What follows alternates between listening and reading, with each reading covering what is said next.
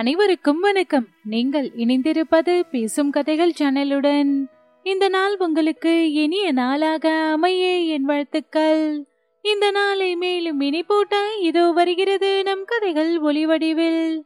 இன்றைய தொகுப்பு அமரர் கல்கியின் பொய்மான் கரடு, அத்தியாயம் பதினைந்து. சேலத்திலிருந்து நாமக்கலுக்கு சென்ற வழியில் மோட்டார் சாரதி சொன்ன கதை இது என்பதை நேயர்களுக்கு ஞாபகப்படுத்த விரும்புகிறேன். அவர் சொன்ன கதையை ஏதோ எனக்கு தெரிந்த பாஷையிலும் பாணியிலும் எழுதி கொண்டிருக்கிறேன். சேலம் ஜில்லா கிராமங்களில் குடியானவர்கள் கையாளும் சக்தி வாய்ந்த பேச்சு நடையை என்னால் அவ்வளவு நன்றாக கையாள முடியுமா, அல்லது அவர்களுடைய பேச்சில் காணும் ரசத்தை தான் எழுத்திலே கொண்டு வர முடியுமா? செங்கோடன் லாந்தரை பொருத்திக் கொண்டு குடிசைக்குள்ளே நுழைந்த கட்டத்தில் கதை நின்று போயிற்று.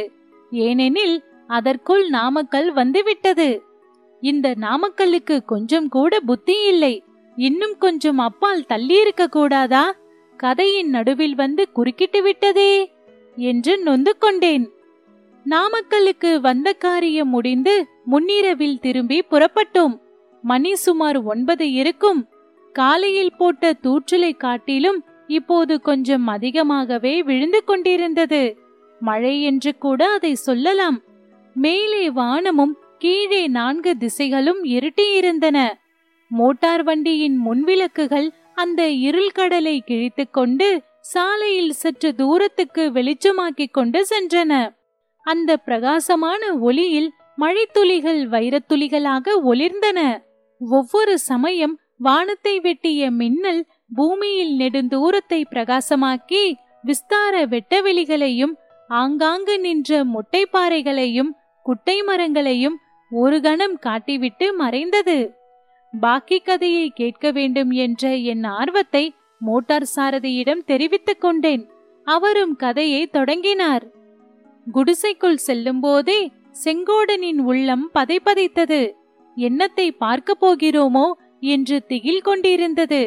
அங்கே அவன் பார்த்த காட்சியோ பதைப்பதைப்பையும் திகிலையும் அதிகமாக்கியது.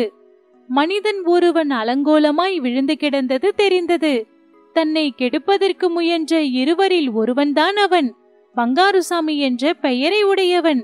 அவன் பக்கத்தில் ஒரு கூரிய கத்தி கிடந்தது. அதில் இரத்தக்கரை பட்டிருந்தது. அப்புறம் அடுப்பை தூண்டி எடுத்து அப்புறப்படுத்திவிட்டு அங்கே குழி தோண்டி இருந்ததையும் அவன் பார்த்தான். குழி காலியாயிருந்ததையும் கவனித்தான். ஆனால் அந்த செம்புக்குடம் பக்கத்தில் எங்கேயாவது இருக்கிறதா? இல்லை, மாயமாய் மறைந்து விட்டது. தான் எண்ணியது சரிதான். ஆனால் இது என்ன? ஒரு சிறிய பெட்டி திறந்து கிடக்கிறதே. அதற்குள்ளே ஆத்தாடி நோட்டுகள், ரூபாய் நோட்டுகள். பெட்டிக்கு வெளியில் பக்கத்திலும் ரூபாய் நோட்டுகள். இன்னும் ஏதோ கருப்பாக சுருள் சுருளாக கிடந்தது.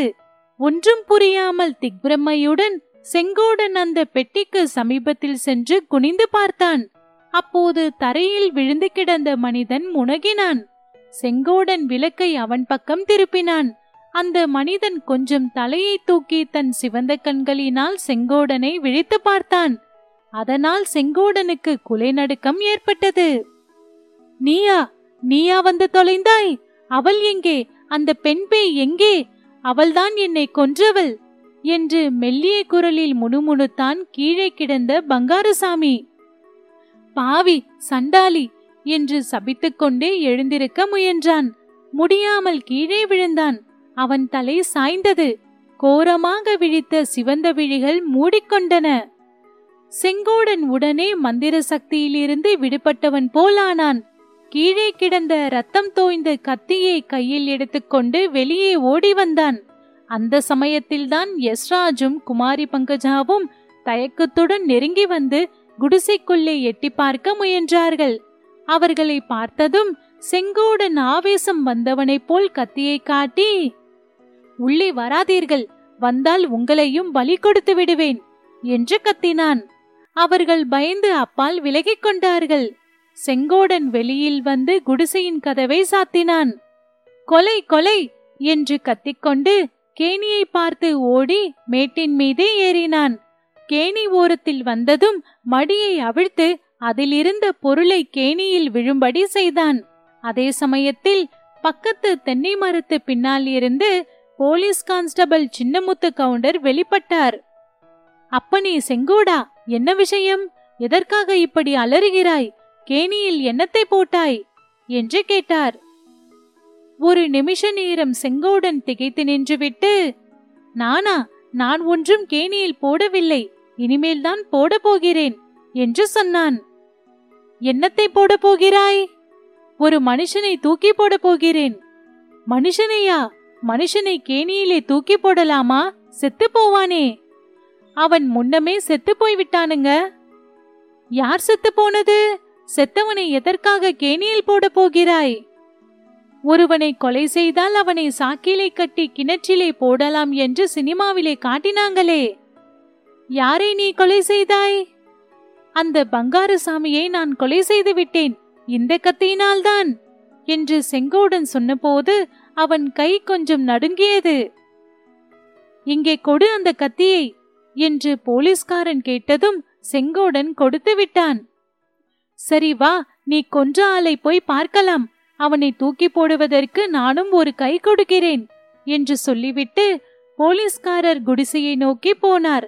செங்கோடனும் அவர் பின்னால் போனான்.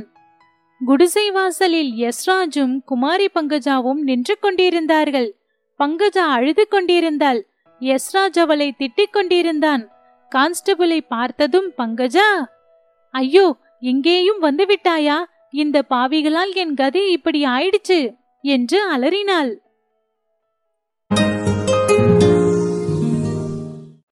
இத்துடன் அத்தியாயம் முடிவு பெற்றது.